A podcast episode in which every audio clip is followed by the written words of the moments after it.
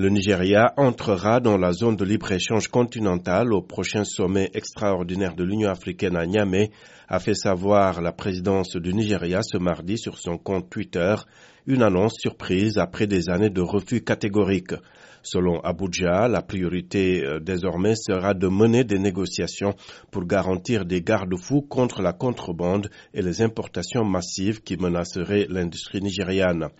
De son côté, le commissaire de l'Union africaine pour le commerce et l'industrie, Albert Muchanga, s'est réjoui de cette confirmation officielle.